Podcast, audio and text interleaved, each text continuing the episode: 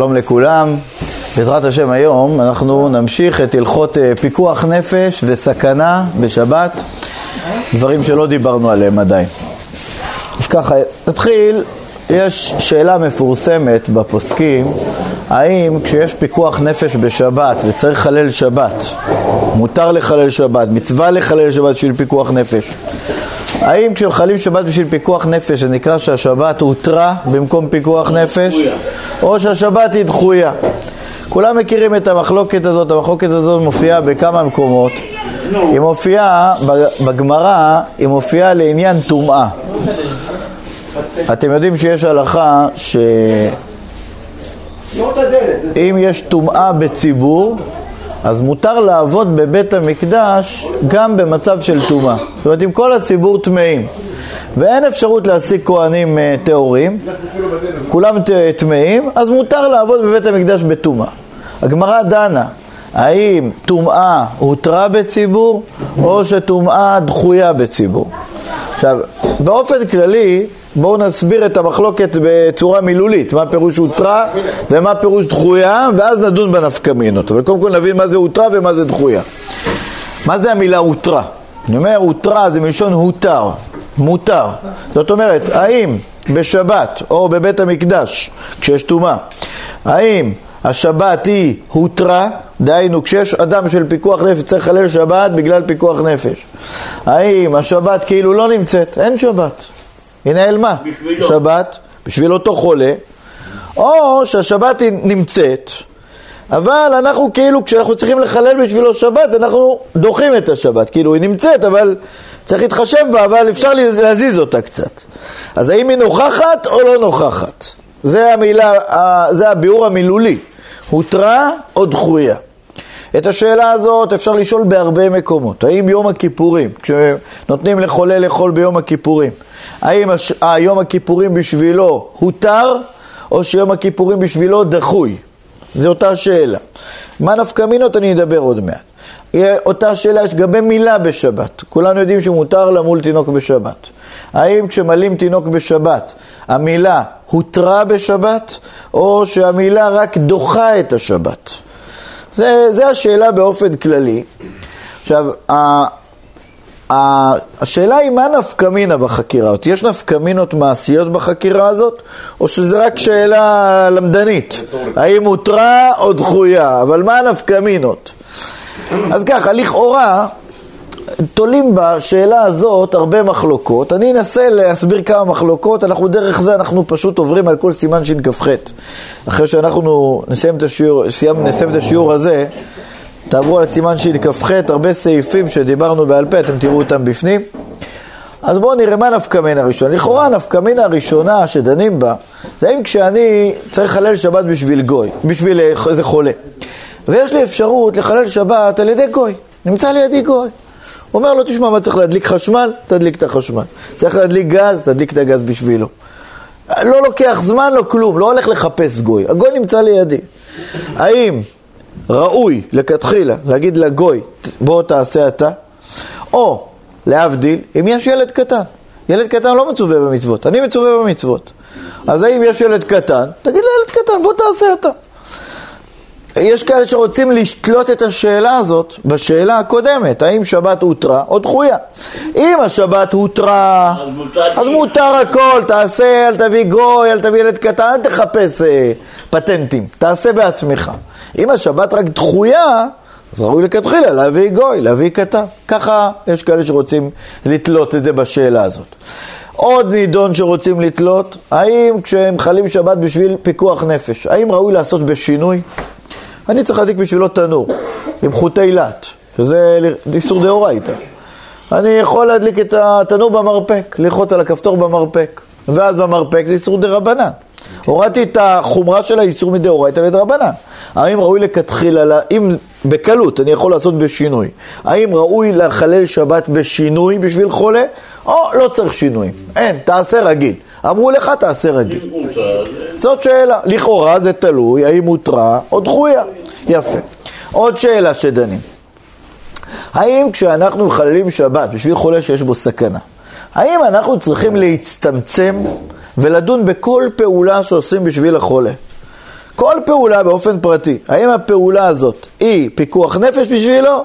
או ספק פיקוח נפש, או שאין בה בכלל פיקוח נפש.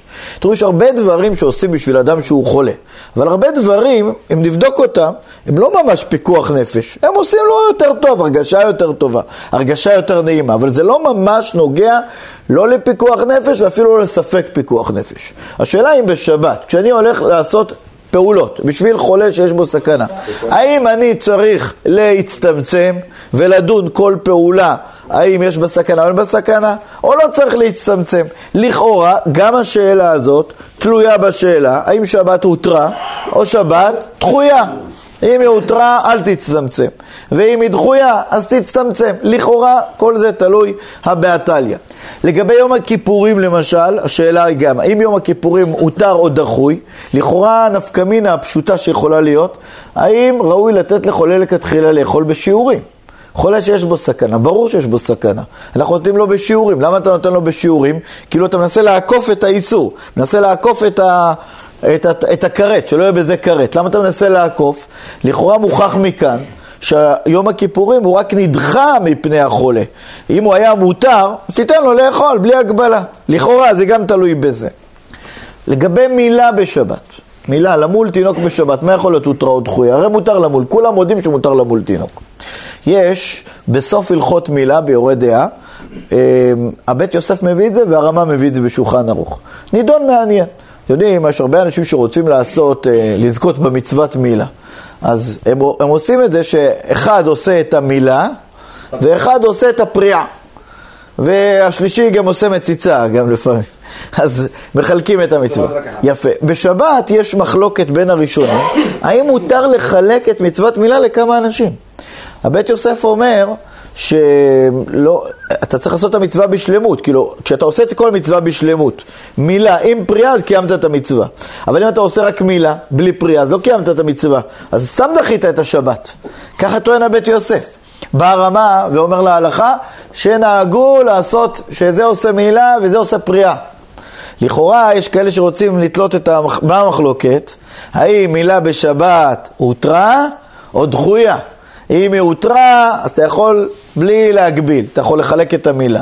אם היא דחויה, אז אסור לחלק את המילה. ככה רוצים לתלות את המחלוקות. אז עכשיו אמרתי את כל הנפקמינות שמדברים עליהם, אני אדבר עוד מעט על עוד נפקמינות, אבל באופן כללי אמרתי את הנפקמינות. בואו עכשיו נדון אחד-אחד.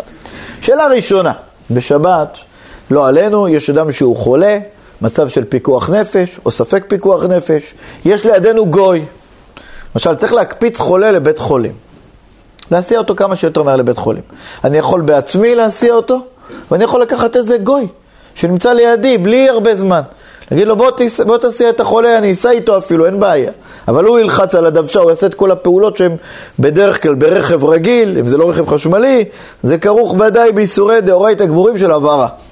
אז השאלה האם אני אתן לגוי או לא אתן לגוי. לפי דעת מרן השולחן ערוך, מרן פוסק שכאשר אתה צריך לעשות מלאכה של פיקוח נפש בשבת, לא עושים על ידי גויים ולא על ידי קטנים ולא על ידי נשים. מצווה. אלא מצווה שזה ייעשה על ידי, אנש, על ידי יהודי ועל ידי גדול. גדול. וברמב"ם כתוב אפילו על ידי החכם. אם יש שם חכם בסביבה, שהוא בעצמו יעשה כדי שכולם ילמדו ממנו. לפי דעתו של מרן, אסור לתת לגוי לעשות את הפיקוח נפש הזה. אסור לתת לגוי. אתה תעשה בעצמך. הרמ"א כותב שם במקום, לא, המנהג הוא שלכתחילה אם יש גוי, מביאים גוי. הוא הדין, אומר המשנה ברורה, אם יש קטן, מביאים קטן. אם זה, לא, אם זה לא לוקח זמן, אם זה לא, אתה צריך ללכת לרדוף אחרי הגוי, אז תלך תעשה את זה. עכשיו, לכאורה, כמו שאמרנו, המחלוקת שלהם זה אם השבת הותרה או שבת דחויה. כאילו, לפי מרן אם זה הותר, אל תביא גוי. זה מותר, מה אתה, מה אתה מחפש גוי? ולפי הרמה, אם זה דחוי, אז אפשר, אז כתחילה תביא גוי, חייב להביא גוי. יפה, אני יודע, אני יודע, אני יודע. לכאורה, ככה יש כאלה שרוצים לומר. נכון, נכון, נכון, נכון. אבל אני רוצה, כדי להקדים, כדי להסביר את מה שאתה עומד להגיד, אני רוצה לשאול שאלה כזאת. כן, זו שאלה, ברור לי מה טענו, אני יודע מה, כולם יודעים מה התשובה, אבל בואו, אנחנו נדע לך שאלה, עוד נגיע לתשובה. האדם שכבר לוקח חולה לבית חולים, לא עלינו, צריך להסיע אותו לבית חולים. בדרך מותר לו גם לעשן סיגריה? לא. פשוט שלא, נכון? אה? למלווה הראש הנוהג אומר כבר, אם כבר מחללים שבת, אז אה, מותר כבר, אז בואו... אה, סיגריה, אה, נכון, זה סתם, זו שאלה, ברור לי מה התשובה, כן? אסור לך. דרך אגב, מישהו עכשיו שאל אותי, שאלה למעשה, שאל, חייל, מישהו שנמצא באיזה תפקיד שהוא דורש הרבה ריכוז, הוא, חייל בעזה, יש לו איזה תפקיד, לא יודע בדיוק מה התפקיד שלו, תפקיד שדורש הרבה ריכוז, והוא מעשן, מעשן כבד. והריכוז שלו נפגע כשהוא לא מעשן. הוא שאל אם הוא יכול לעשן בשבת, מותר לו לעשן בשבת. פה זה כבר שאלה אחרת. פה שאלה אחרת. פה זה פוגע לו בריכוז. אמרתי לו שיש תשובה של איזה חכם אחד, קודם כל, פשטות נראה שזה מותר. כאילו אם זה פוגע לו בריכוז, והוא צריך עכשיו ריכוז, זה מצב של פיקוח נפש, פשטות זה מותר, וכל אחד ישקול לגופו של עניין. אמרתי לו שיש... מה, מותר לו לעשן? רגע, רגע, דיברתי על, דיברתי עכשיו על מקרה אחר. אמרתי, חייל שזה פוגע לו בריכוז. בוא נגיד עכשיו, מישהו שנמצא עכשיו באמצע המלחמה, הוא צריך ריכוז, והוא לא מרוכז עכשיו. הריכוז זה פיקוח נפש בשבילו. אז ברור שזה יהיה מותר לו. אמרתי לו שיש תשובה של איזה חכם בדורנו, שמדבר על אדם מנתח, שהוא עוסק בניתוחים מאוד מאוד עדינים, והוא גם מעשן, כן? יש רופאים שמעשנים. עכשיו, הוא, זה ניתוח שלוקח כמה שעות, הוא חייב להיות בריכוז מאוד מאוד גבוה. והוא חייב לצאת ל...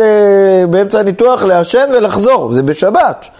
אז אם זה באמת פוגע לו בריכוז, ברמה העקרונית, יהיה מותר לו גם לעשן. זה דבר פשוט. הריכוז פה זה פיקוח נפש. אבל זה ברור שאחד שכבר לוקח מישהו לבית חולים, הוא אומר, על הדרך כבר נעשן סיגריה. זה ברור שאסור, זה ברור. זה ודאי שזה אסור. יפה. אבל זה השאלה, זה רק הקדמה. בואו נשאל אתכם שאלה עכשיו, בואו נתקדם הלאה. אם אדם צריך להדליק אור בשביל חולה, פעם היו נורות של חוט לאט, בסדר? זה היה בוער. יש לו שתי נורות, נורה אחת עם חוט לאט גדול, ונורה אחת עם חוט לאט קטן. איזה נורה הוא צריך להדליק? אותו דבר. אם הוא מבעיר יותר, אם אדם מבעיר חומר בעירה יותר, אש יותר, אז זה כן משנה. אם אדם מבעיר אש יותר גדולה, זה איסור הבהרה, הרי איסור מבעיר, זה אחד מל"ט אבות מלאכות, ככל שההבהרה היא גדולה, אז האיסור הוא יותר, איסור הבהרה יותר. איזה, איך, איך תקרא לזה? למשל, אם אני צריך להדליק גז, בוא נדבר, בוא נדבר על זה על גז, בסדר? גז קטן וגז גדול. אז אני מבעיר יותר גז.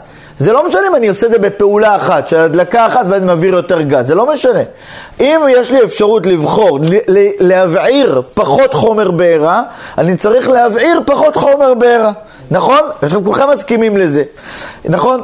אה, או למשל, ניתן דוגמה, אם אדם יש לו אפשרות לבשל, היום בזמננו יש אפשרות לבשל בגז או במיקרוגל. תחמם מים. במה? תחמם במיקרוגל. למה במיקרוגל? כי מיקרוגל זה לא אש, ויש הרבה פוסקים שסוברים שמיקרוגל, לבשל במיקרוגל זה איסור דה רבנן, כי זה נקרא כמו בישול בחמה, או בתולדות חמה, שזה איסור דה רבנן, אז ממילא צריך להעדיף מיקרוגל. אם זה איסור דה רבנן, עדיף להעדיף מיקרוגל. עכשיו, איפה זה מופיע בשולחן ערוך, כל העדפות האלה שצריך לחפש כשאני נמצא במצב של פיקוח נפש?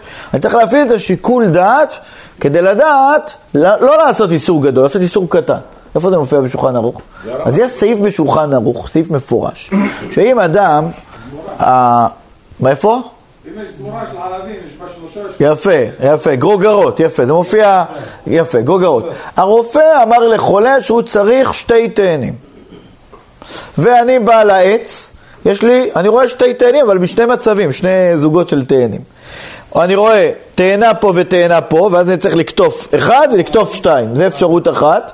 או שיש לי שתי תאנים שיוצאות ממקום אחד ואני קוטף אותם מענף אחד, אז הקטיפה היא אחת. אומר מרן, ברור שגם אם יש לי עכשיו פיקוח נפש ומותר לי כבר לקטוף תאנים, זה לא אומר עכשיו שתקטוף, תעשה בלי חשבון. תעדיף לקחת את התאנים שזה בחיתוך אחד אתה חותך שתי תאנים, כי אז זה פחות איסור. זאת אומרת, מרן, הנה, מרן אומר מפורש, שגם כשמותר לך שתי תאנים, הרופא התיר לך שתי תאנים. גם כשהוא התיר לך שתי תאנים, רגע, תבחר את הדרך שהשתי תאנים ייכתפו מהעץ בצורה של פחות איסור. יפה? ממילא עכשיו נעתיק את זה אלינו, אם אני הולך לחמם כוס מים, אז עדיף לי לחמם כוס מים בקיקרוגל ולא בגז. גם כשאני הולך לבחור גז, אני אבחר, אם זה לא עניין שדור, שצריך מהר מהר, אז אני אבחר להבה יותר קטנה מאשר להבה גדולה, כי אז אני פחות מביא. זה שונה. איפה, איפה זה זה? איפה, באיזה מקרה זה? הבערה. להבערה זה שונה. הבנתי. אתה עושה פעולה אחת פה. שמעתי, לא- רבי לא יעקב, הבנתי, לא הבנתי, שפרענו. מצוין, מצוין. זה עכשיו נושא ל- ל- ל- ל- ל- לשיעור בפני עצמו. האם בהלכות הבהרה, כשאני מבהיר בהבהרה אחת, יש לי יותר איסור, אם אני מבהיר חומר בעירה יותר גדול, זה יותר איסור או פחות איסור, בסדר? הבנתי. אבל בואו, אני אומר לכם שזה, שזה יותר איסור. על כל פנים, וכך נפסק מפורש. תראו בשמעת שבת גיחתה בשם הציץ אליעזר, שכאשר אתה הולך להדליק נורה, תבחר את הנורה עם החוט לאט היותר קטן. כן, ולכן הוא אומר שעדיף פלורוסנט בזמנם, כן, שהיה פלורוסנט, שהחוט לאט שלו הוא קטן, הסטארטר שלו, מאשר נורת חוט לאט רגילה, שהחוט לאט שלה הוא גדול יותר. בסדר, זה מובא בשביעת שבת כחתה, תראו שם בשם ציץ אליעזר. ושם גם מבואר הנושא של ההבהרה, כן, שאתה עובר יותר איסור ביותר הבהרה. אבל בואו נחזור לענייננו. אז מרן השולחן ערוך בעצמו פסק שכאשר במקרה של התאנים יש לך שתי אופציות לקטוף את התאנים, תעדיף את האופציה של פחות איסור, נכון? אבל יש לי היתר לקטוף תאנים, בסדר, אז מה אם יש לך היתר? זה לא עכשיו אה, חופשי, תחפש את האופציה שיש פחות איסור, מצוין. עכשיו, אני רוצה לשבת ולשאול אתכם שאלה. כשאני עכשיו צריך להדליק למשל תנור עם חוטי לט, שזה הבהרה, ויש לידי איזה אחמד אחד, ואני אומר, יכול להגיד לאחמד, אתה תדליק. מה, זה לא כמו אופציה שיש לי פה אופציה לא לעבור איסור. בעצם, בעצם, אני יכול להדליק תנור בלי לעבור איסור. ברור שאני צריך לעשות את זה מסברה, נכון? אם כשאני הולך לקטוף תאנים, אומרים לי, תבחר את האופציה שהיא פחות איסור. אז כשאני הולך להדליק תנור ועומד לידי גוי, זה כאילו שתי אופציות להדליק תנור. זה כאילו אם תשאל אותי אם יש אופציה להדליק מזגן על חום או תנור של אה. ספירלה, ספירלה. אז מה עדיף? ברור שעדיף מזגן, כי במזגן חוטי אילת, אז זה דה רבנן. מה שאין כן, התנור עם החוטי אילת זה איסור דאורייתא. אה, סליחה, אבל מותר להגיד, יש היתר להגיד לגוי. רגע, שנייה. אני מדבר עכשיו על חולה שיש בו סכנה, אין שום שאלה, אתה יכול לעשות בעצמך. רק השאלה שלי, אני, יש לי אופציה עכשיו להגיד לגוי. והרי אם אני אגיד לגוי, אז אין פה שום איסור. גם אמרתי לגוי, הוא יעשה את האיסור. אז אם יש לי אופציה להגיד לגוי, תעדיף להגיד לגוי. מה אומר מרן? אל תגיד לגוי. אל ת- אתה תעשה בעצמך, למה? אני, תמיד אתה אומר לבחור את האופציה עם פחות איסור. לה- יפה, מצוין, מצוין, מצוין, מצוין. אותה שאלה כמובן יש גם על קטן. למה לא להגיד ילד קטן? הרי ילד קטן שעושה, הוא לא עושה כלום. ילד קטן שמחלל שבת, אני רק מצווה לחנך אותו לא לחלל שבת. אבל הוא עצמו לא עובר שום איסור, הוא מדליק את התנור. אז לכאורה, אם יש לי אופציה להגיד לילד קטן, תגיד לילד קטן. בכל זאת אומר מרן, לא, אל תגיד לגוי. אל תגיד לילד קטן, אתה בעצמך תעשה. בתאנים הוא אומר, תבחר את האופציה עם פחות איסור. מה, מה ההבדל בין המקרים האלה? אה? לא. מה ההבדל? לא, רק... אתה כבר יודע אבל את התשובה. זה השאלה שאלתי אותך פעם ביום ראשון, מה ההבדל? יופי, אז בוא נגיד עכשיו את התשובה, אתה תיזכר? מה התשובה? התשובה היא, מרן באמת סובר שמעיקר הדין היה עדיף באמת להביא גוי. ככה היה צריך להיות, היה עדיף להביא גוי, היה עדיף להביא ילד, להביא ילד קטן. רק יש בעיה, חיצ... בעיה צדדית אחרת. אם אנחנו במקום פיקוח נפש, נקרא נגיד לגוי לעשות, הרי יש הרבה אנשים שהם פעם ראשונה שנפגשים בחיים עם מצב של פיקוח נפש, או שממי ארצות, הם לא יודעים את ההלכה בדיוק, מה מותר, מה אסור, צריך לפטר את הרב באותו עיר. נכון, שהוא היה צריך ללמד אותם. הנשאל הרי זה מגונה, למה הוא לא לימד אותם? השואל הרי זה שופך דמים. אסור לשאול אפילו. רק מה, יש הרבה אנשים שהם לא יודעים. עכשיו, אם הם יעמדו לידך, יראו שהנה, התלמיד חכם הזה, פיקוח נפש, הוא אומר לאחמד, בוא תעשה אחמד. אז מה הוא חושב? הוא חושב שכשיש פיקוח נפש, צריך כתחילה להביא גוי. או צריך להביא כתחילה ילד קטן. פה יש מצב שהוא מוגדר סכנה בעתיד, סכנה עתידית.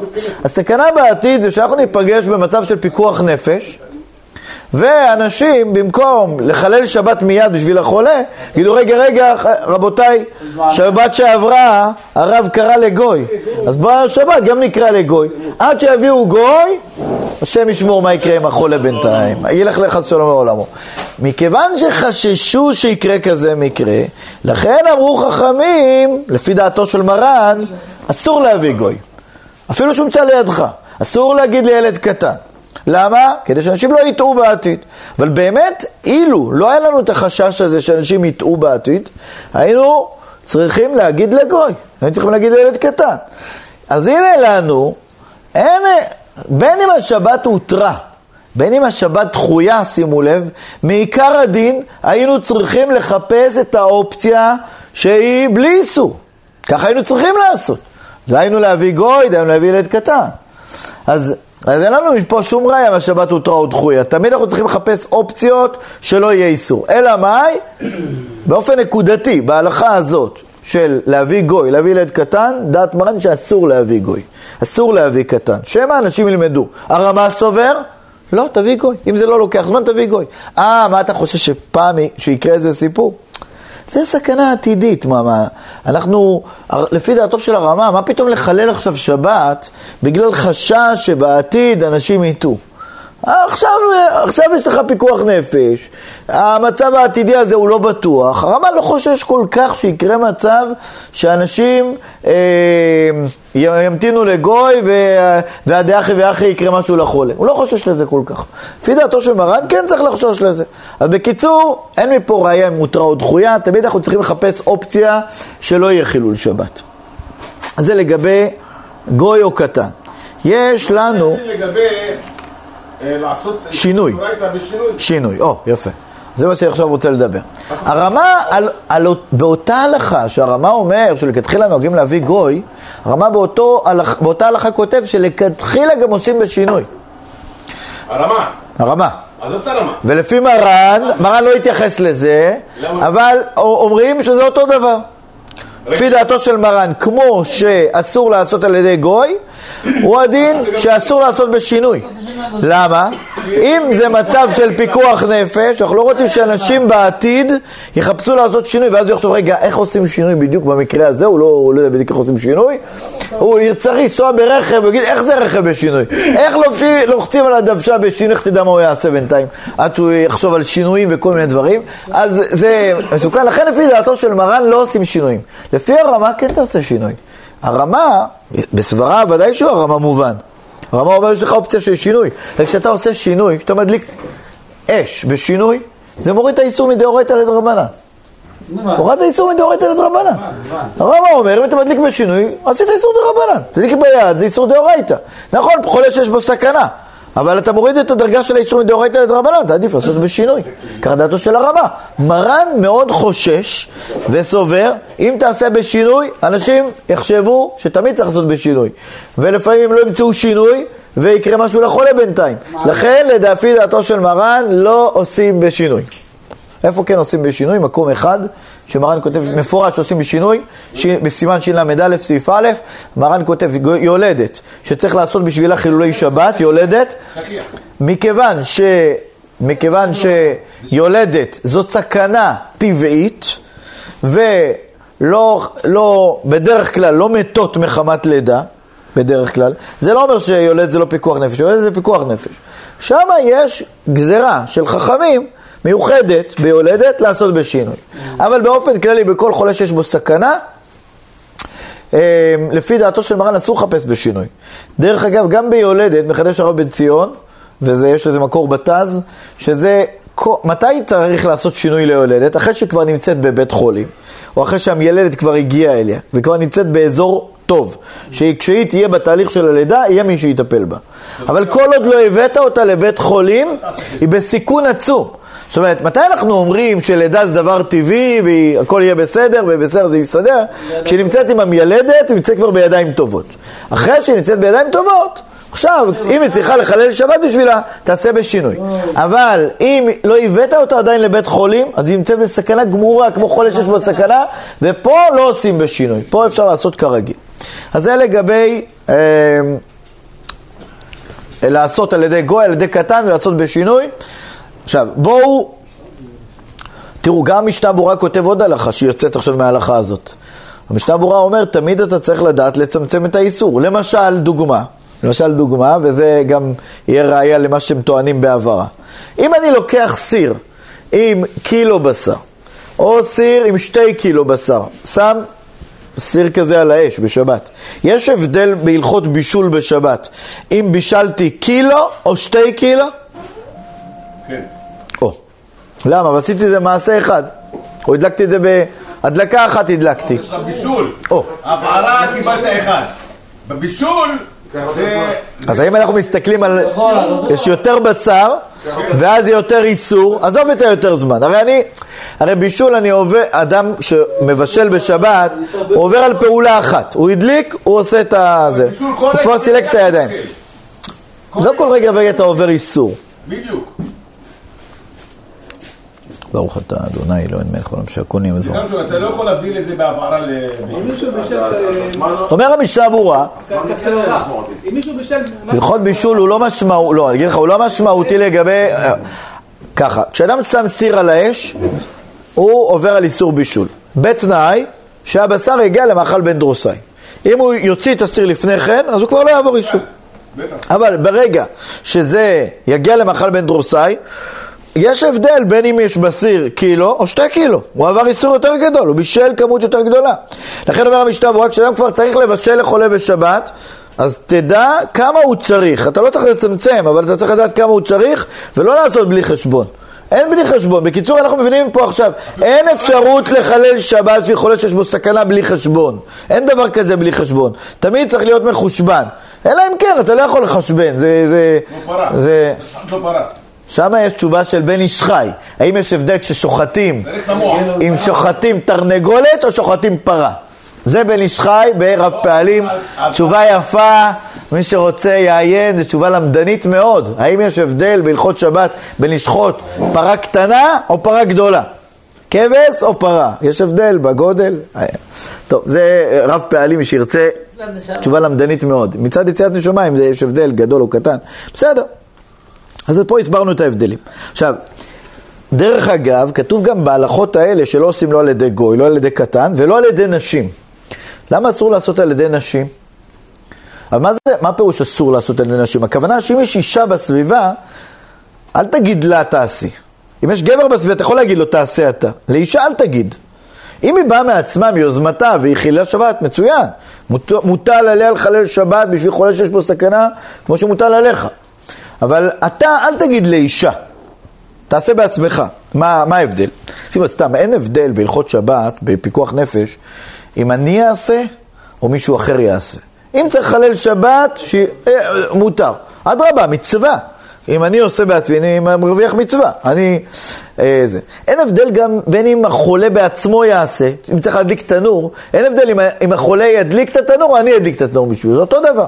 זה לא שיש עניין להעדיף שהחולה, הוא חולה אז יעשה לעצמו, אין דבר כזה. אין הבדל בין אם אני אעשה או החולה יעשה. אבל אם יש אישה באזור, אל תבקש ממנה שתעשה. למה יש בעיה להגיד לאישה? יש בזה שתי סיבות, שתי הסיבות האלה הם להלכה. ו- ואנחנו יכולים להבין מזה הרבה הרבה השלכות. הסיבה היא כדי שהשבת לא תהיה מזולזלת בעיניהם. למה שהשבת תהיה מזולזלת, אם אני אגיד לנשים? בגדול, אף אחד לא שומע, אבל לנשים, באופן כללי, יש בעיה. בעיה טבעית, זה לא, זה בעיה טבעית במבנה. אתה, אל תוסיף עכשיו, אתה מוקלט, רבי יעקב. אתה מוקלט ותיזהר. אז, אז, אבל בוא נסביר את זה, לא, לא, כשאנחנו אומרים את המושג, כשאנחנו אומרים את המושג נשים דעתן קלה, אני רוצה להסביר את זה, בסדר? זה לא מושג, תראו, הדבר הזה מוכר מבחינת הקדוש ברוך הוא. כשהקדוש ברוך הוא אמר למשה רבנו, כה תאמר לבית יעקב ותגד לבני ישראל.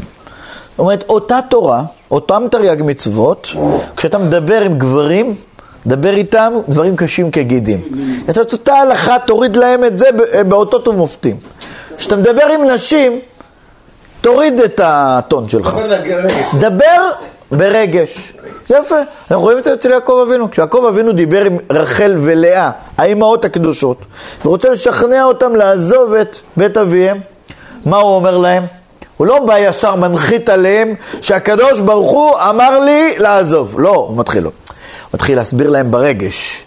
שאבא שלכם רימה אותי, ואיך העליף את משכורתי עשרת מונים, ו- ו- ואז הן מתחילות, גם הן מתחילות ככה להתרגז, ואז הן אומרות, הלא נוכריות, החשבנו לו, מה שאמר לך השם תעשה.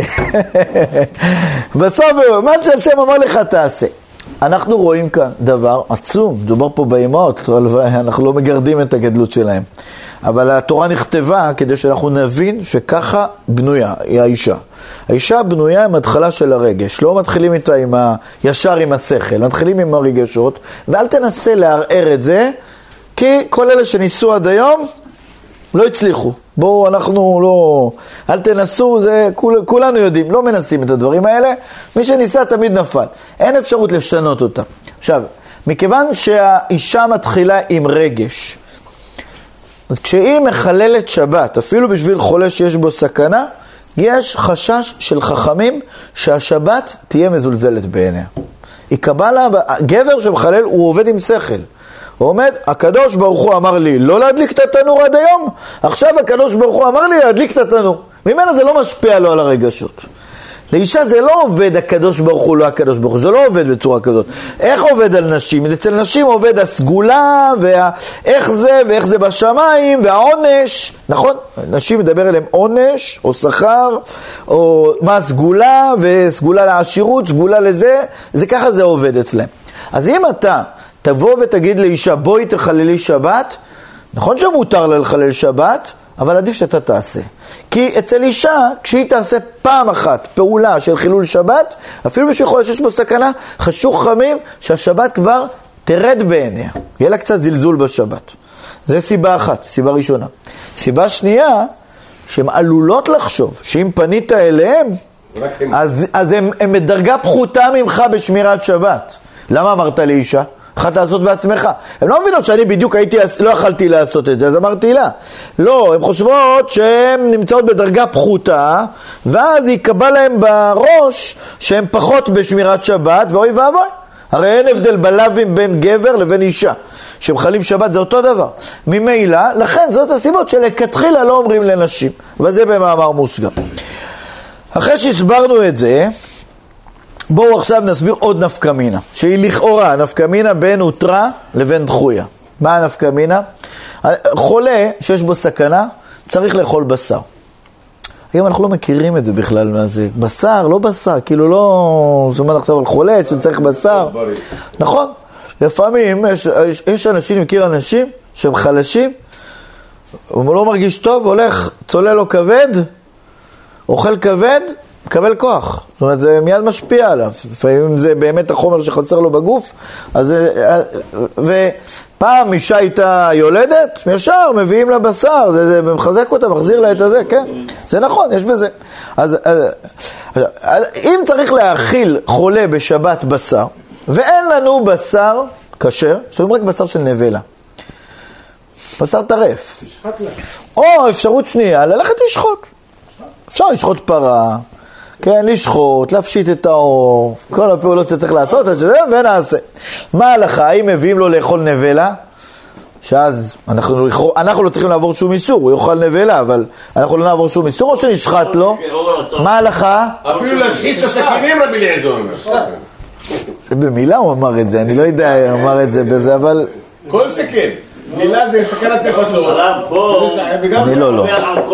אני לא יודע עכשיו. או, רגע, או, או, או, רגע, רגע, שנייה. כל נבלה, על כל אכילה כדי שיעור, אני עובר על זה. מצוין, מצוין. אז רגע, אז אז לכן אתה אומר, עדיף איסור אה, שבת. כן. עדיף לעבור על שבת, מצוין. יש כאלה שרצו לתלות את זה, גם את השאלה, אז מה עדיף נבלה או לשחוט לו? בחקירה שהתחלנו אותה, האם השבת הותרה או דחויה. אם השבת הותרה, אז אין שבת. אז עדיף איסור שבת, ישחט לו, אין שבת. לגבי איסור נבלה, נבלה לא... נבלה יש, זה לא הותרה. או, יש כאלה שרצו לתלות את זה בזה. אבל למעשה, למעשה זה לא, זה לא נכון. יש סיבות אחרות למה נותנים לו לאכול כשר ולא נבלה. יש סיבה שמא החולה יוודע לו שהאכיל אותו נבלה, ורק מהמחשבה שהוא אכל נבלה יקרה לו משהו, כן? פסיכולוגי, זה לא אמור להיות ככה, אבל מהמחשבה. זה גם ביום חול לא להאכיל אותו נפש. היה במבצע אנטבה, כשהיה שם את החטופים באנטבה, אז אחת מהאנשים שהם היו ב... אחת מהאנשים מתה מהגועל. ככה אני שמעתי, אז היא הייתה בבית חולים, נתנו להם לאכול בשר. יכלה, לא יודע אם היא שומרת כשרות לא שומרת כשרות, היא כנראה לא שומרת כשרות, יכלה, גם מצב של פיקוח נפש. אבל בדיעבד מישהו אמר להם שזה בשר של סוסים. היא נגעלה מזה, ומהגועל קרה לה משהו, אני חושב שהיא מתה בסוף. אבל זה. אז גועל יכול, יכול לגרום לאדם, כן, יש לו גמרא מפורשת. מרתה בת ביתוס, נכון? דרכה על גרוגרת דרבי צדוק, גרחה, אכלה, מתה מהאסטיניסיות שלה. אז זה יכול, זה סיבה ראשונה, למה עדיף לתת לו כשר. אבל זה אנחנו יכולים לפתור את זה, הרשב"א אומר זה סיבה חלושה. אל תספר לו, אל תספר לו. מי אמר, מה הוא חייב לדעת מה יביא לו לאכול? לפעמים כנראה שחשוב שמא מישהו, מישהו, אתה יודע, תמיד יש את החכם ההוא ש... שאומר לחולה, אל תדאג, זה אומנם נבלה, אבל מותר לך לאכול נבלה, אל תדאג, התירו לך, התירו לך לאכול, זה, שלא יקרה. כן, תמיד, את החכם הזה, את הפיקח הזה. יש סיפור מפורסם על אדם, ככה אומרים, שהיה איזה אחד שהרופא אמר לו, הוא היה מהארץ, הרופא אמר לו אבל שהוא מסוכן מאוד והוא חייב לאכול חזיר, לאכול דבר אחר. אז הוא אמר, מה פתאום? מה אתה, אתה נורמלי, אני יהודי, אני אגע בדבר כזה? ייהרג ואל יעבור, ככה הוא אמר לו. אמרו לו, מה פתאום? פיקוח נפש דוחה את כל התורה כולה, אתה חייב. לא, אבל לא עוזר, בן אדם עם הארץ. אמרו, אין מה לעשות, צריך להביא את הרב הראשי, הביאו לו את הרב הראשי, והרב הרב בעצמו אמר לו, פיקוח נפש, אתה חייב לאכול. אומר הרב, אם אתה כבר אומר, ואתה, הביאו כבר את הרב הגדול, אז אין מה לעשות. אבל אני מבקש מהרב, הרב שוחט בעצמו, נכון? אני מבקש מהרב, שהרב יבוא עם הסכין שלו, ויחדד אותה, ישחיז אותה בפניי, ויבדוק אותה שהיא הסכין כשרה, ואז ישחט בעצמו את הדבר האחר הזה, ישחט אותו, ינפח את הריאה, יראה שהכל גלט, ואז אני אוכל מזה. אמר, אמר בשיגנר משהו, אבל מה לעשות, נעשה בשבילו, הלך, שם את הסכין, אבא וזה וזה. מסכן הרב גם ניפח את הריאה בסוף. ואחרי שהוא מנפח את הריאה, אז ההוא החולה שואל את הרב, נו הרב, מה קורה? מה קורה? מה המצב? הרב שותק, מה המצב הרב? אז הרב אומר, תגיד, אתה רוצה שאני אגיד על חזיר שזה גלט? מה אתה רוצה? על חזיר אני אגיד גלט, מה אתה רוצה? זה, זה. אז אמנם נבלה זה מותר, אבל זה דחויה, אז עדיף לנו לעבור איסור שבת שזה הותרה, ככה יש מסבירים, יש כאלה שאומרים שבגלל שהוא ייגאל מזה. יש סיבות, יש סיבה, כמו שאמר הרב מוטי, שזה סיבה שבנבלה כל כזית וכזית הוא עובר איסור. בשבת אתה שוחט לו, פעם אחת עברת איסור, בישלת לו זה אותו דבר, בין נבלה, בין שבת, בין אה, כשרה אתה צריך לבשל את זה, אבל בנבלה אתה עובר על כל כזית וכזית, החולה יעבור. אז עדיף לנו לשחוט, שזה איסור אחד, מאשר לעבור על איסור לאו, שזה כל כזית וכזית. אבל עוד פעם, גם כאן אין שום ראייה אם זה הותרה או דחויה, כי יש סיבות אחרות למה אנחנו מעדיפים לשחוט ולא לתת לו נבלה. יפה. נפקא מינה, אולי רביעית, שדנים עליה, ותראו, כל נפקא מינה פה, יש על זה דיון. ככה, ברמב"ן כתוב שחולה שיש בו סכנה, עושים לו כל שרגילים לעשות בחול. כך כותב הרמב"ן, כל שרגילים לעשות בחול. עכשיו, מה פירוש המילים עושים לו כל שרגילים? יש פה איזה משהו שמרחיב את היתר. כל שאתה רגיל תעשה. אז הרב המגיד, שהוא תלמיד של הרמב"ן, הוא הפרשן הגדול של הרמב"ם, אז הוא כתב שהפירוש של הר... שהרמב"ן התכוון לומר, עושים לו כל שרגילים לעשות, אפילו דברים שהם לא נוגעים לפיקוח נפש. אפילו דברים שהם לא סכנה. זאת אומרת, כשאתה מתעסק עם חולה שיש בו סכנה, אל תצטמצם, אל תמעיט ותגיד רק דברים שזה נוגע לפיקוח נפש, ספק פיקוח נפש, גם דברים שהם לא פיקוח נפש, תעשה בשבילו. הבית יוסף מביא את הרב המגיד הזה, ומעיר עליו שמדברי רש"י לא משמע כך. בדברי רש"י יש משמעות שמחללים שבת שיכולה שיש בו סכנה, זה כשנוגע למצב שהוא יכול למות, רש"י אומר. יכול למות, משמע שאתה צריך להצטמצם, לדעת איזה דברים זה יכול להביא אותו לידי מוות או חשש, ואיזה דברים אין בהם. אבל לא כמו שהרב המגיד אומר, תעשה לו גם כל מה שאתה רגיל לעשות. ויש פה מחלוקת גדולה, לכאורה זאת מחלוקת שיש בה נפקמינה מעשית. כשאני הולך עכשיו, יש פה חולה שיש בו סכנה. אני הולך, ואני, האם אני נותן הוראה כללית בשביל החולה הזה, מה שהוא מבקש והוא רוצה, וזה נורמלי לעשות לו, תעשו לו. אל תבדקו כל דבר בפרטים, האם זה פיקוח נפש או לא פיקוח נפש. לכאורה זאת דברי, הרב המגיד. רק הבעיה היא שקשה מאוד להבין את הרב המגיד הזה. מה פתאום אתה מתיר לעשות את הכל בשבילו? למה הכל? למה מותר לעשות הכל?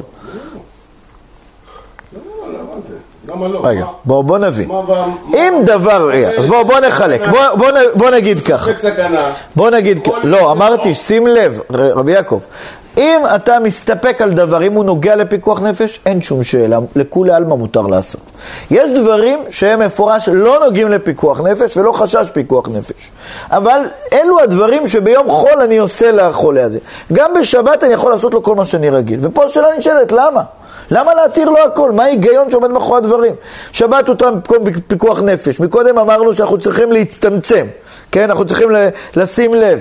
אה, מה אנחנו עושים? מדליקים אש יותר גדולה, אש יותר קטנה, אה, אה, קוטפים תאנה אחת או שתי תאנות, כמה אנחנו קוטפים, כמה מבשלים, צריך כל דבר לבדוק, נכון? אז למה פה, אומר הרב המגיד, תעשה לו מה שאתה רגיל לעשות. אה, אבל זה לא פיקוח נפש, לא משנה, גם זה מותר. מה ההיגיון שעומד מאחורי הדברים האלה? יש כאלה שניסו להסביר, תראו מה, מה ההיגיון שעומד מאחורי הדברים. הם נתנו לזה איזה סוג של ראייה. בואו תשמעו את הראייה ותגידו לי מה, מה נראה לכם על הראייה הזאת. אה, זה כותב את הראייה הזאת אה, בקובץ הערות. הוא אומר, תראה, כשמלים בשבת, עושים ברית מילה בשבת, מותר למול בשבת. יש בשבת אה, אור שנקרא ציצים שאינם מעכבים, ויש ציצים מעכבים. כמו שיש בציפורניים פה. יפה, זה גם נקרא ציצים, יפה, האור של מסביב לציפורניים. ציצים המעכבים, ציצים שם, אני אסביר את זה באופן כללי, מה הכוונה. יש אור שאם השארת אותו אחרי המילה, זה לא נקרא שהתינוק ערל. בסדר, יפה. עכשיו, ביום חול, ביום חול, אם השארת דבר כזה, אז ראוי, לכתחילה, ביום חול, גם אם גמרת את הברית, לחזור ולסדר את זה, שזה יהיה מצווה מהודרת ביום חול. הבעיה בשבת. בשבת, אם אתה כבר מלת, ועכשיו התברר שיש פה עכשיו איזה ציצים שאינם מעכבים, אסור לך לחזור ולחתוך אותם, כי פה אתה עושה איסור, ולא מדין ברית מילה, אין פה כבר ברית, ברית מילה נגמר הברית, זה כבר לא מעכב. אם זה מעכב, אז מותר לך לחזור. אם זה לא מעכב, אסור לך לחזור, בסדר? עכשיו, הקובץ הערות טוען שכמו שבמילה, עכשיו, תראו, שימו לב, כל עוד המועל נמצא בתוך כדי הברית, הוא עדיין לא סילק את הידיים שלו, מותר לו, אפילו אם הוא כאילו סיים את הברית, אבל הוא ראה עוד ציצים שאינם מעכבים, אבל הוא לא סילק את הידיים, עדיין מותר לו לחתוך אותם. עדיין מותר לו. אבל זה לא מעכב, בסדר, אבל הוא עדיין עוסק במילה, מותר לו. עדיין עוסק במילה, מותר לו. יפה. פה הקובץ הערות בא ואומר, הנה מפה ראיה לרב המגיד. מפה ראיה. הרי אתה עוסק בברית מילה. מה, מה בעיקרון דוחה פה את השבת? הציצים המעכבים. השאינם מעכבים לא אמורים לדחות את השבת. אבל כל עוד אתה עוסק במילה, אתה יכול לחתוך גם את הציצים שאינם מעכבים. אז הוא אומר, הנה מכאן, מכאן רואים, אותו דבר לחולה שיש בו סכנה. החולה שיש בו סכנה, יש בו את הדברים המעכבים שהם נוגעים לפיקוח נפש, ודברים שהם לא נוגעים לפיקוח נפש. כיוון שמותר לי כבר להתעסק איתו, מותר לי כבר לחלל שבת, אז כל הדברים שלו נכנסים באותו כלל. ואז ממילא מותר לי, כן? זה ראייה יפה, מעניינת מאוד, שלכאורה מותר. לכאורה מותר. ואתם מסכימים לראייה הזאת. נשמע טוב. זאת אומרת, נשמע, יפה. הסברתי את זה אה, אה, מדי יפה. יהיה לי קשה עכשיו לדחות את זה, אבל תכף נראה לכם. כן, כן. אם אנחנו ניקח דוגמה, נניח דוגמה, אה, יש בשר, אתה שחטת, אה, עשית את זה, לקחת את הבשר, בישלתי אותו. עכשיו הבש- הבשר עצמו, זה למעשה, אם החולה שלו יאכל אותו, זה יציל אותו מסכנת נפשות. אבל מה? הוא לא יהיה טעים, הוא לדוגמה ייקח פטרוזיליה ויחתוך אותו דק דק דק דק ויוסיף עליו, או שיסחט איזה ענבים עליו, ואז יהיה לו טעים לאכול אותו, שהוא יאכל אותו. אז זה עדיין חלק, זה כאילו תוספת שלא שייך. יפה. אני שומע, אני שומע. לכאורה זה תלוי במחלוקת של הרב המגיד ורש"י, לכאורה. שמעתם רבי יעקב מה אומר? אתה הולך עכשיו לבשל לחולה. נו, אתה צריך- לעשות בשר טעים כמו ש... שלא רגיל- רבי רמי עושה לנו, בשרים אה, מיוחדים. או, מה שעושה ככה, תבשל לו ככה. מלח פלפל, תשים לו ותגמור את הסיפור. מה? יפה, יפה, שאלה מעניינת. יפה. לכאורה, מדעת הרב... מצוין. מה שאתה רגיל, אני. רגיל לבשל ככה בשר. מצוין, מצוין. ככה אני אבשל לו. מה, כבודו רצה לשאול? מאיזה תוצאה נוצרים הציצים האלה? אה, לא, זה אור, כאילו זה אור שנמצא שם. זה שהוא לא חתך. כן, הוא לא חתך, הוא חתך חלק וחלק נשאר, זה הבעיה. חלק, הוא חתך חלק וחלק נשאר, אז לפעמים זה נש- נשאר חתיכות של אור שמעכב, חתיכות של אור שלא מעכב. אז לכאורה יש ראייה יפה, נכון? אתה כבר עוסק, אז מותר לך לחתוך גם את האור שהוא לא מעכב. לכאורה למה מותר לי לחתוך אותו? אבל במחילה זה לא מתחיל אפילו הראייה, זה לא שזה לא ראייה. הרב, זה כמו מוקצה. רגע, רגע, מחילה. כמו מוקצה. כן, כמו מה? כן. אתה כל עוד שאתה לא עזבת אותו, אתה יכול לקחת אותו לשם, לאיפה שאתה רוצה. אפילו, לא אמור לך, לא, תשים פה קרוב. ברגע שאתה... אתם מסכימים עם הרב מוטי? אתם מסכימים איתו? יש מוקצה, הרמתי אותו, אני יכול להניח, יש לי אופציה להניח אותו איפה שאני רוצה, אבל פעם אחת, זהו. זהו, זה ראייה, אתה אומר? זה ראייה. אתה יכול להביא מזה ראייה עכשיו לפיקוח נפש? לא. לא. למה לא? תגיד למה לא. קודם כל מוקצה. כי מוקצה זה דה רבנן, וחכמים זכותם להחליט באיזה אופן יתירו לך לטלטל אותו. לפעמים הם מתירים לטלטל מוקצה. נכון? במקום כבוד הבריות מותר לטלטל אה, מוקצה. אז מה? נלמד מזה עכשיו לכל מקום? אז זהו, זה, זה לא, מפה לא ראייה. בוא אני אגיד לך, אבל למה הראייה מברית מילה היא לא ראייה? בכלל לא. ברית מילה, יש צורה נורמלית שהתורה אמרה לעשות ברית מילה. הצורה הזאת כוללת לחתוך את כל האור, והתורה לא אמרה להתחיל להתפלפל איזה חתיכה של אור היא מעכבת או לא מעכבת. התורה נתנה רשות, שנייה, שנייה, שנייה, שנייה. כיוון שהתורה אמרה, יש צורה נורמלית שחותכים אור. זו צורה נורמלית. לכן אמרו חכמים, כל עוד אתה נמצא בתוך הברית מילה, מותר לך לעשות את הברית מילה בצורה הנורמלית שלה, הרגילה. זה כולל גם מציעים מעכבים וגם שאינם מעכבים. כי זו צורה נורמלית, אני עושה בצורה הנורמלית. למה זה דומה? אתן לך דוגמה למה זה דומה. כהן שמקריב קורבן בבית המקדש, בשבת. מותר, זה דוחה שבת, נכון? קורבן לא תמיד דוחה שבת. יש, ישנן פעולות שהן לא מעכבות בקורבן. כן, לא יודע בדיוק מה, אבל לא משנה עכשיו. יש פעולות שהן לא מעכבות. אם הוא לא יעשה אותן זה לא מעכב, אז זה חילול שבת. מותר לו לעשות גם את הפעולות שהן לא מעכבות. ואם מישהו יביא מפה ראייה לחולה שיש בו סכנה. גם שם זה לא ראייה, למה? כמו שאמרתי, יש צורה נורמלית שמקריבים קורבן. כיוון שהתורה אמרה תקריב את הקורבן, אז אני מקריב אותו בצורה הנורמלית שמקריבים קורבן. כן? אז, אז לכן מילה וקורבן זה לא ראייה שאם אני מתיר לך ולא מגביל אותך, אז גם בחולה שיש בו סכנה, אני לא אגביל. זה לא ראייה. זה לא ראייה, למה? כי בחולה יש לנו דין שצריך לשקול. צריך לעשות שקלולים. מה, למה הוא דוחה שבת? בגלל הפיקוח נפש. אז מה שיש בו פיקוח נפש, דוחה. מה שאין בו פיקוח נפש, אני צריך לצמצם. כמו שאני צריך לצמצם במקרה של תאנים, במקרה של עברה, מקרה של...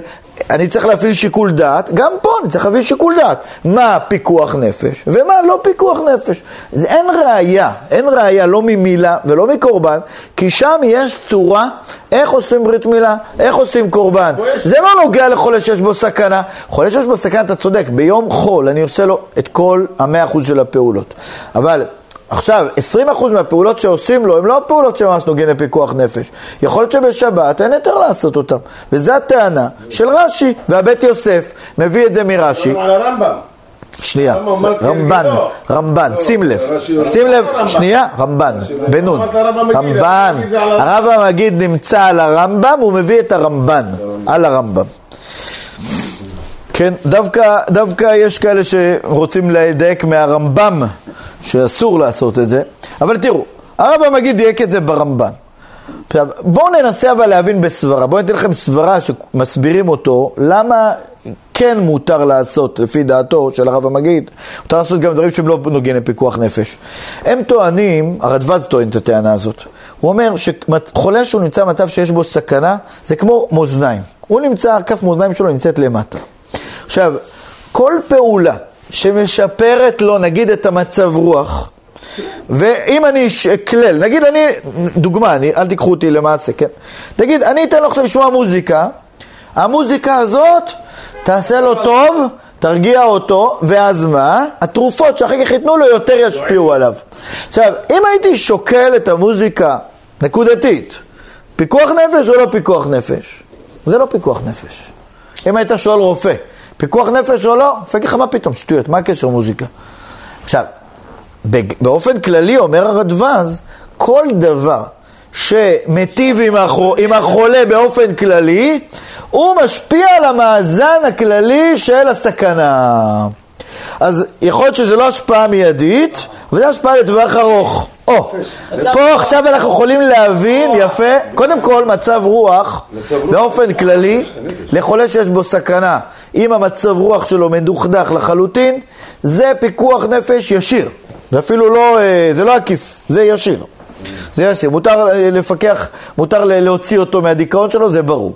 רק יש דברים שבואו נגיד, גם הוא מבין שזה לא כל כך, אבל זה ייטיב איתו.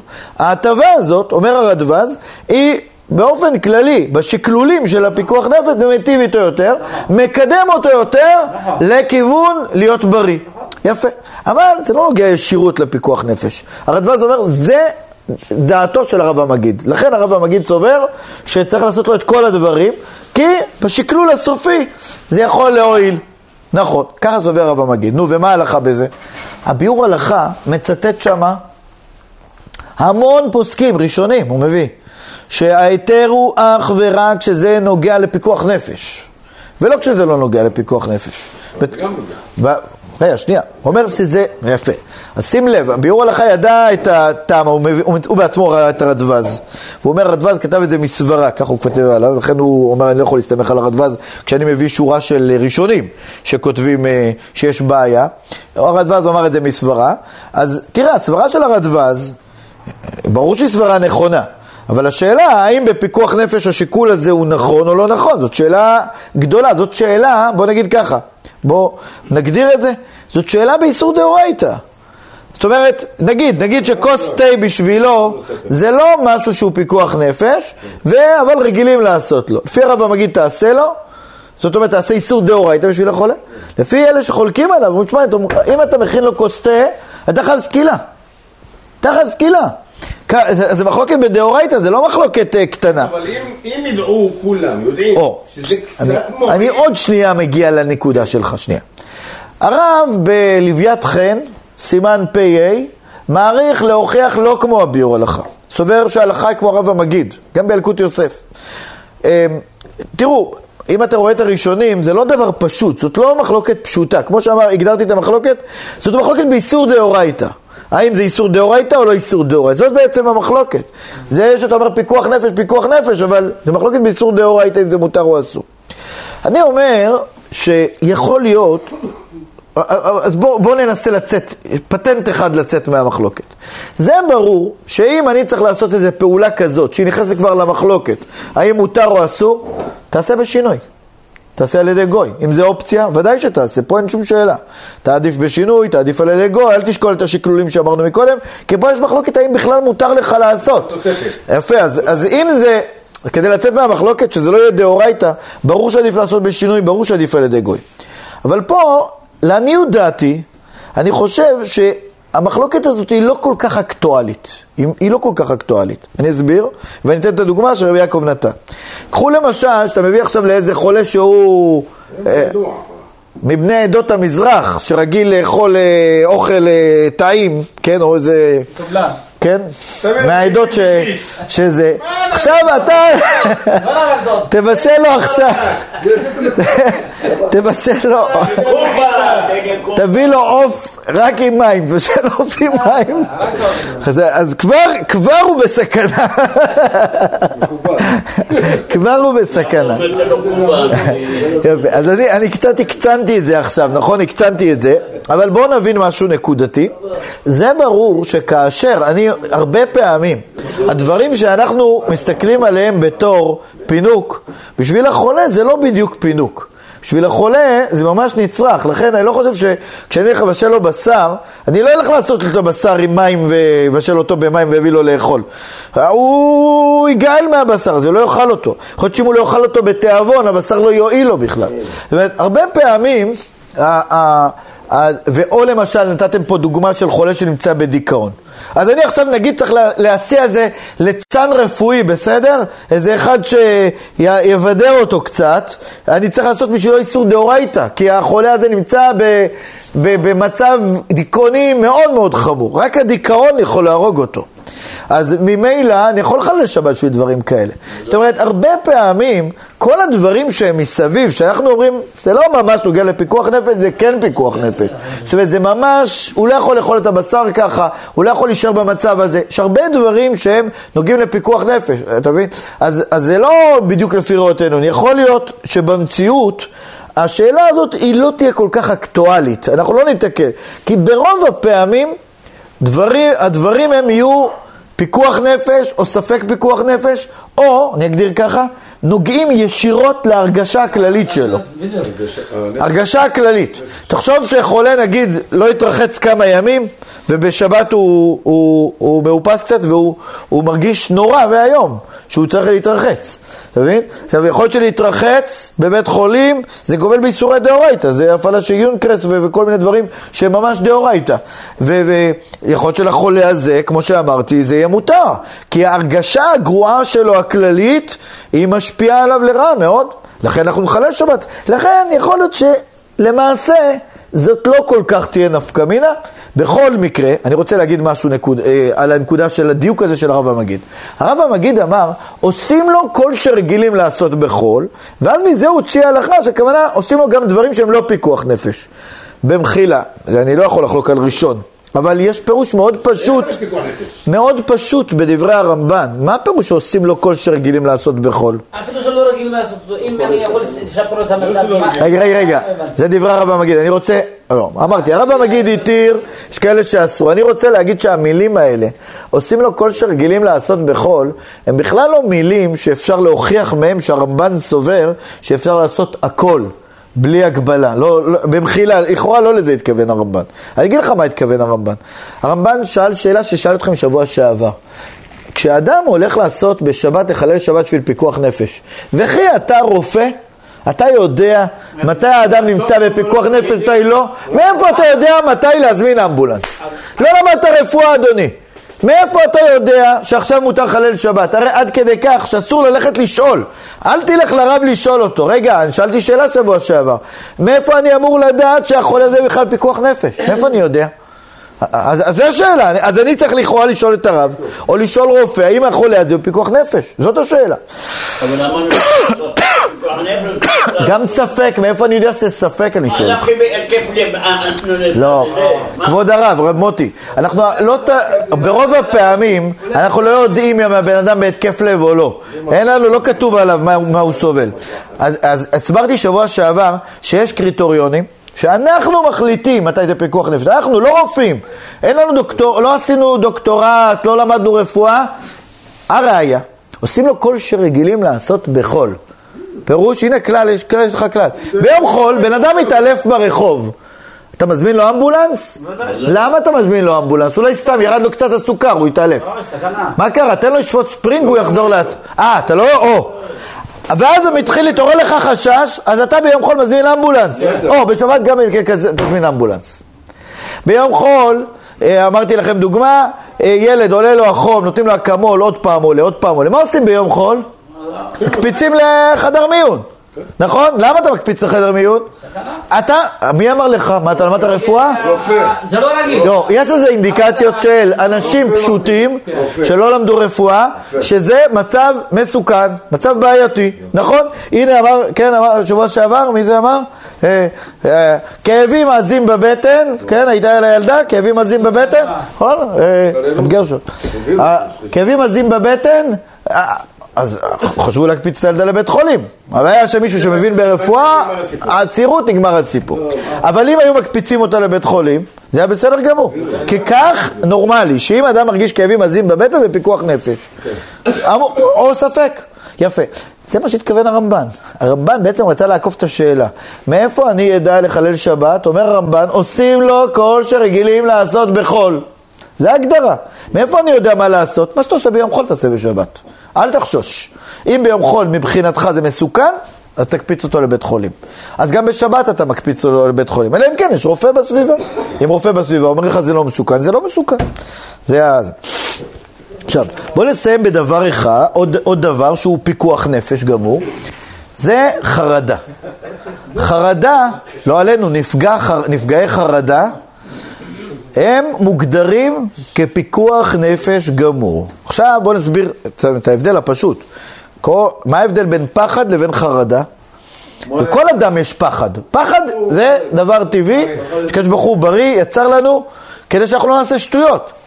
לכן אדם לא היה לו פחד, היה עולה לגבהים, עולה לזה, נוסע על 200, עוסק המ- המון שטויות. הפחד שיקרה לו משהו, גורם לאדם, עוצר אותו. זה חוש טבעי, בריא, שהשם ברא לבן אדם, שעוצר אותו מלעשות שטויות. פחד זה מצוין, אין בעיה. אם אדם נמצא במקום שיורדים טילים והוא מפחד, זה נורמלי שהוא מפחד. הפחד יגרום לו להיכנס ל- לממ"ד, לעשות כל מיני פעולות להציל את עצמו. זה פחד. אבל איפה עובר הג- הגבול בין פחד לבין חרדה? חרדה זה כבר דבר שמשפיע על הגוף והוא לא משתלט על זה. הוא מתחיל לרעוד, הוא מתחיל להזיע, הוא מתחיל... זה, הוא, הוא, הוא, אין לו שליטה על הגוף שלו. אין לו שליטה. גם והתחיל להורד בחדרים. או, יפה. כולם מביאים לי את הדוגמה הזאת של, ה, של החייל, תמיד, כל השיעורים, כן, מביאים את השיעור. זה, זה שתי דברים, זה שתי דברים, תראו, יש, זה לא בטוח שזה חרדה, יש, יש שתי דברים, יש, יפה, זה יכול להיות גם לא פוסט טראומה, זה גם חרדה. לא, לא, אדם שסובל מפוסט טראומה זה מסוכן. פה, פה יכול להיות שהחייל פשוט, מזה שהוא 22 שעות ביממה היה במצב של קרב, והוא כל הזמן היה במצב של קרב, אז גם כשהוא הלך לנוח, הראש שלו המשיך לעבוד, ואז הוא חשב, מתוך חלום, שהוא נמצא באיזה מצב של, אה, של, אה, של מלחמה. שנייה, שנייה. לפני כן, ידעו, לקחו לו גם את. הבנתי, הבנתי, אני אמרתי כמובן שבאופן כללי, זה שבן אדם עושה דברים מתוך שינה, זה לא חייב להיות פוסט טראומה. זה לא חייב להיות. אבל באמת, מי שסובל מפוסט טראומה, מותר לחלל עליו שבת. או אדם שסובל מחרדה, קיבל התקף חרדה, כדי להרגיע אותו, באיזה אופנים שמרגיעים אנשים כאלה, מותר לחלל שבת. למה? כי כשהגוף נמצא במצב טראומטי כזה, יש שליטה על הגוף. אין שליטה על הגוף, ואז הוא יכול להסתכן. איפה זה מובא בהלכה? איפה יש לזה מקור בהלכה? יצחק, הוא היה יצחק חרדה גדולה. אבל מי אמר, הזמינו אמבולנס? מאיפה הבאתי? כל הכבוד. לא, הוא ישר העביר את התנ"ך, איפה כתוב חרדה, חרדה, התקף חרדה. יפה. אבל בוא, ה- ה- זה מובא בהלכה שילד שננעל בתוך חדר, מותר לפרוץ את החדר אפילו בייסורי דאורייתא כדי להציל אותו. יפה, וזה לאו דווקא ילד. זה לאו דווקא ילד. יכול להיות אנשים מבוגרים. יש אנשים מבוגרים שברגע שהם ננעלים באיזשהו מקום גדול, קטן, הם ננעלים, מאבדים עשתונות. עכשיו, עיבוד עשתונות כזה, שאתה שומע את המילה, אין מה לדבר איתו. בדרך כלל אנשים כאלה, הוא אין מה לדבר איתו. אתה אומר לו, "ת- ת- רק רק תזיז את המפתח. אין, אין, הוא איבד את השכל. זה אדם שמותר לחלל עליו שבת. למה? כי החרדה הזאת יכולה להרוג אותו. זה חרדה שיכולה להמית בן אדם. זה פיקוח נפש, זה מובא בהלכה. אז ההלכה מכירה בזה.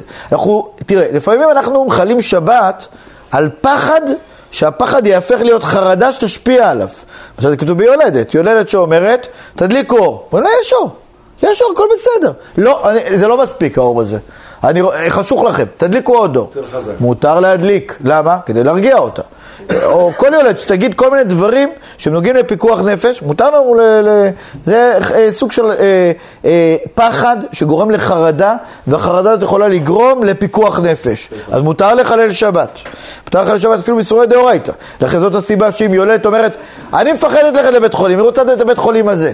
שם יש רופאים טובים, ההוא שם זה לא בית חולים, זה רופאים לא, שמעתי עליהם, מתחילה לדמיין כל מיני דמיונות, שומעים לה. למה? כי זה מסוכן. כן, זה נקרא, זה, ההלכה מכירה בזה. יש דברים שמותר לחלל שבת בגלל חרדה רק באיסורי דה רבנן.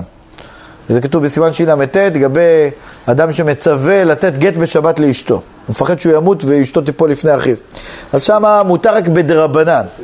למה? יש הבדל בין אם החרדה נוגעת ישירות לפיקוח נפש, לנפש שלו, כמו יולדת שמפחד שלא יטפלו בה כראוי ואז יקרה לה משהו, לבין אחד שהוא לא מרגיש טוב והוא רוצה שייתנו גט. עכשיו הגט הזה הוא לא נוגע לפיקוח נפש, רק זה באופן כללי מטריד אותו, הוא לא רוצה למות ואשתו תיפול לפני אחיו לאיבום.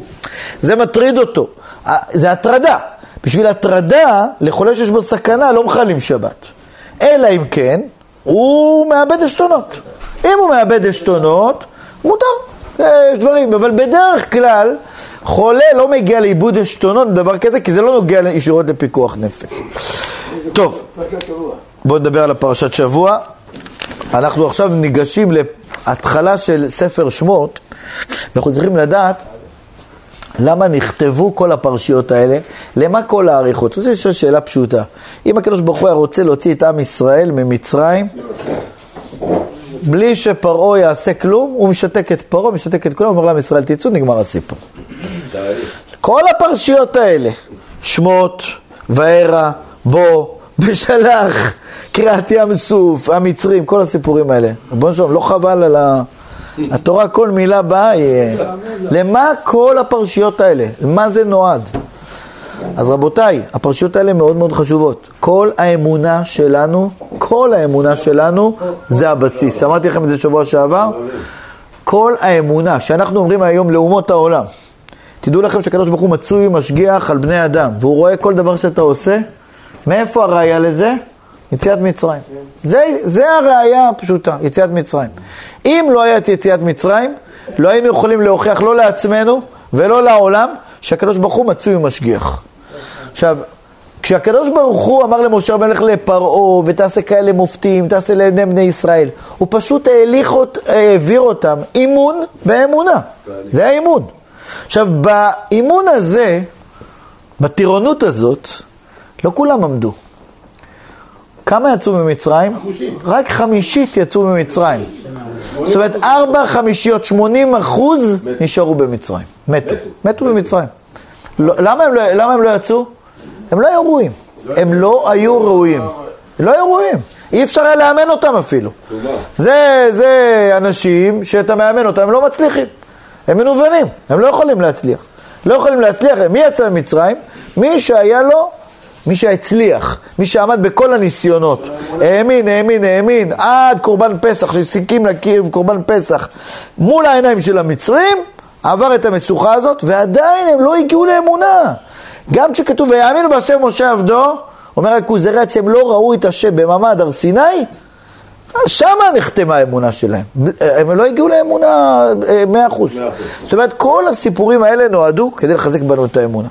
ומי שהוא, מי שהוא לא מאמין מספיק, הוא מצד הדין צריך להיכרת מעם ישראל. תראו, הרב, הרב קוק עליו השלום, היה נקרא אוהבן של ישראל. הוא לא הסכים לדבר על, על אנשים, הם מייחסים לו את המשפט, מוטב שניכשל באהבת חינם מאשר בשנאת חינם. לכאורה הוא קירב, קירב, קירב.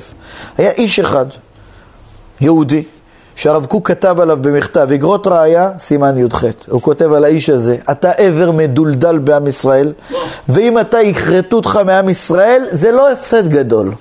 כך הוא כותב לו. מי זה היה? הוא כתב את זה לאליעזר בן יהודה. למה הוא כתב לו את זה? אליעזר ב- היה ויכוח, אז האנגלים רצו לתת לנו את אוגנדה. אמרתי לכם אז את הוויכוח שהיה לאוגנדה. אז היה ח- חלק רצו לקחת את אוגנדה, מה... וחלק לא רצו לקחת. עכשיו, יש כאלה, לא, הרצל וגם הרב ריינס, שהיה גדול, אחד מגדולי הדור, הסכים לקחת את אוגנדה, מסיבה מאוד פשוטה, הרצל ולהבדיל גם הרב ריינס, שניהם חשבו שהצלת עם ישראל כרגע זה עדיף ציפור אחת ביד משתי ציפורים על העץ, לא בטוח שנקבל את ארץ ישראל. והיו פרעות, והיו כל מיני דברים. פה בואו, אין לי זמן לזה, אני אחד השיעורים הסברתי את זה באריכות. אז, ואז גם הרצל והרב ריינס חשבו שעדיף לקחת את אוגנדה בגלל ש... עדיף משהו אחד, ושעם ישראל לא... היה שם פרעות ברוסיה ואנשים מתו, עדיף את זה משהו זה. אבל היה, הייתה קבוצה של אליעזר בן יהודה וחבריו, שהם רצו את אוגנדה בלי להתבייש, הם כתבו, רוצים את אוגנדה, למה? לא רוצים חלק עם מה שנקרא תורה ומצוות. אומרים, אנחנו, ככה הוא כותב, אנחנו עם ישראל החדש, לא קשורים יותר לתורה ומצוות. אם אנחנו מגיעים, ככה הוא חושב שעפרה לפומיו, אז אם אנחנו נגיע לארץ ישראל, אוטומטית זה יחבר אותנו מארץ ישראל וכל ההיסטוריה ונחזה, לא רוצה. אנחנו, עם ישראל, אנחנו נהיינו חדשים, הוא כותב, חס ושלום, ו... וזה אחד מהאנשים שהרב קוק כתב נגדו.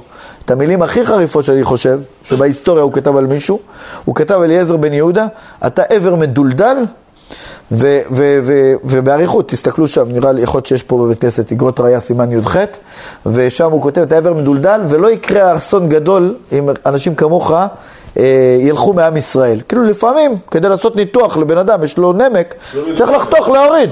יש אנשים מורידים ואין מעלין, אין מה לעשות. זה אנשים שאיבדו את כל הקשר. להגיד דבר כזה, הוא אומר לו, מי נתן לך רשות לדבר בשם עם ישראל? מי אתה בכלל? בגלל שאתה כותב כל מיני מילים בעברית, אז מה? אז אתה עכשיו יש לך רשות לדבר בשם עם ישראל? מי אתה מדבר בשם עם ישראל? זה אנשים שפנו עורף לאמונה, פנו עורף ל... אנשים כאלה, איברים מדולדלים כאלה, לצערנו הרב במצרים, היו 80 אחוז כאלה. 80 אחוז מעם ישראל, בגלל התהליך, לא באשמתם, בגלל התהליך של הגלות הקשה במצרים, הם איבדו את הקשר לקדוש ברוך הוא עד כדי כך שלא היה אפשר כביכול לקדוש ברוך הוא להחזיר אותם למוטב. לא היה אפשר לעשות. אלה שנשארו, החמישית שנשארו, הם נשארו בגלל שהם היו מסוגלים, היה אפשר לאמן אותם. האימון הזה לקח 40 שנה. זה לא לקח יום אחד. זה כל המיסים במדבר, זה היה מעמד הר סיני, נכון, אבל אחר כך עוד פעם היו ירידות ועליות, ועוד פעם מחלוקות על משה רבנו. זאת אומרת, גם האמונה שלהם הייתה, אבל עלתה וירדה, אבל היה אפשר לעבוד איתם, זה חומר שאפשר לעבוד איתו. עכשיו, זאת אומרת עכשיו, למה, נכת... למה עכשיו נכתבו כל הפרשיות האלה? למה הספר ש... אה, אה, פרשת שמות, וארא, אה, למה כל הדברים האלה? למה כל המופתים? מה, מה זה בא להגיד לנו? זה בא שאנחנו נעמק במופתים, כדי שאנחנו נבין שהקדוש ברוך הוא מצוי, משגיח, הקדוש ברוך הוא לא נותן לאף אחד. לזה. הגמרא אומרת שאם אדם משקר במידות, זאת אומרת מרמה במידות, מוכר אה, פחות בגרמים, כמה גרמים פחות, כל הכופר במידות ככופר ביציאת מצרים. מה זה קשור? על מנת כן הוצאתי אתכם מארץ ישראל, תשמרו מצוות מידות כתוב. זה אמונה. הבסיס זה אמונה. אם אתה חושב שאתה יכול לרמות, אז אתה בעצם, ב- בתוך תוכך מה אתה אומר? אין השגחה. אין השגחה. אין מי שרואה אותי. זה רק הוא, והוא לא, האיש שנמצא מולי, הוא לא רואה, אז אפשר לגנוב. אז אתה בתוך תוכך חושב, מה אכפת לקדוש ברוך הוא אם, אתה, אם אני אקח קילו, או קילו מאה, או 990, מה זה אכפת לקדוש ברוך הוא? הקדוש ברוך הוא באמת מעניין אותו? זה הכפירה, כופרים. הכופרים, הטענה שלהם הייתה, יש הקדוש ברוך הוא, הם אמרו. אבל השם לא מעניין אותה התפוחים שלך. מעניין אותו תפוחי האדמה שלך. לא מעניין אותו, ככה הם טענו. כל היציאת מצרים, כשאנחנו אומרים זכר ליציאת מצרים, זה לא שעם ישראל עבר ממצרים החוצה. להעביר אותם מצרים החוצה, בשנייה אחת הוא יוכל לעשות. יציאת מצרים זה הכוונה כל הניסים והמופתים. וזה מה שאנחנו צריכים להתעמק. החל מהמופת הראשון שהשם נגלה למשה רבנו בסנה, ואחר כך המופתים, דם שהוא עושה לעם ישראל, וכל מה שהוא עושה, כל המופתים האלה, המצווה שלנו זה לספר ולדבר על זה, כדי לחזק בתוכנו את האמונה, ולזה נועדו הפרשיות האלה. ברוך אדוני לעולם, אמן ואמן. רבי חניה